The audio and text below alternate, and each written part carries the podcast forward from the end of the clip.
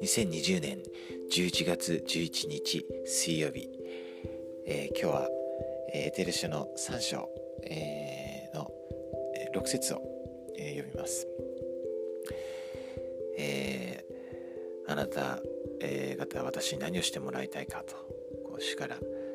尋ねられてですね、えー、そしてヤレドの兄弟はあの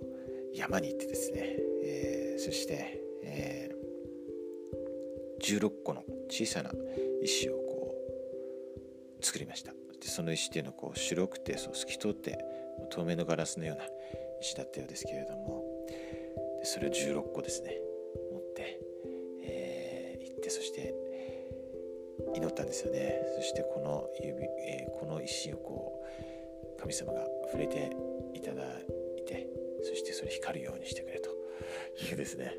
あのそういうこの望みをこの彼は持って、そして自分ができることを全てしていったんです、えー、その時にこのこういうことが起こりました。そしてヤレドの兄弟がこれらの言葉を述べ終えると、見よ、主は手を差し伸べて指で一つ一つ石に触れられた。するとヤレドの兄弟の目から膜が取り除かれ、彼は主の指を見た。それは人の指のようで血肉の指に似ていた。ところがヤレドの兄弟は恐怖に打たれ、主の前に倒れた。えー、この後あのヤレドの兄弟はあのイエス様とこう顔と顔を合わせてですね、うん、あの対面するんですけれども、そして、えー、っといろいろなことをこう教えられます。あの残念ながらあのその詳細はですね、あのー、記録されてないわけですけれども、あのーまあ、ここから本当に私たちは、えー、たくさんのことを学べると思います、えー、私が今こう読んでいてあの感じたことの一つは、主がこの一つ一つですねこう石にこう指で触れられたっていうところですね。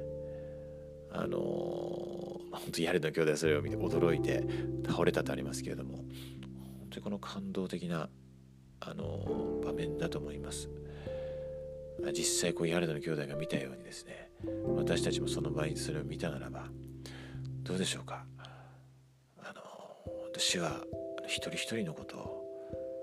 あの一つ一つのことを本当にあの大切にされます。あのそして、えー、というこの主の指がですね、主の御手が触れるときにあの輝き出すんですよね。あの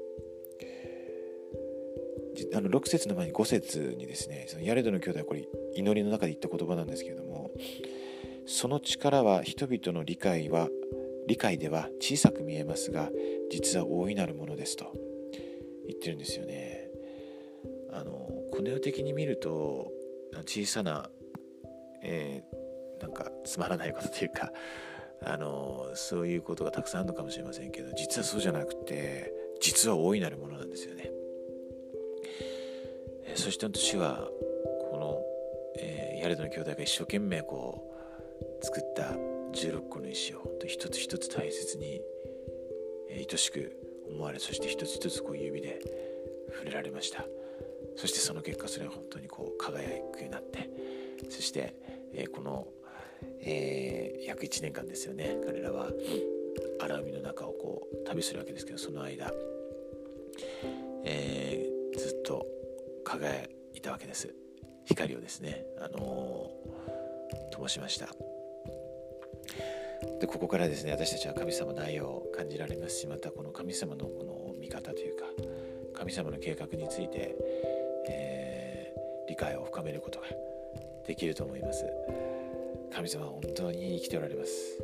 私たちのことを本当に愛しておられます。そして一人一人のことをよくご存知です。そして計画を持っておられます。私たちがその主を信頼して、えー、そして、えー、その神様からですね、さらに導きと助けをいただき、そしてあらゆる、えー、ことの中に主の御手を見出すことができますように、そして、えー、感謝とまたその喜びですね、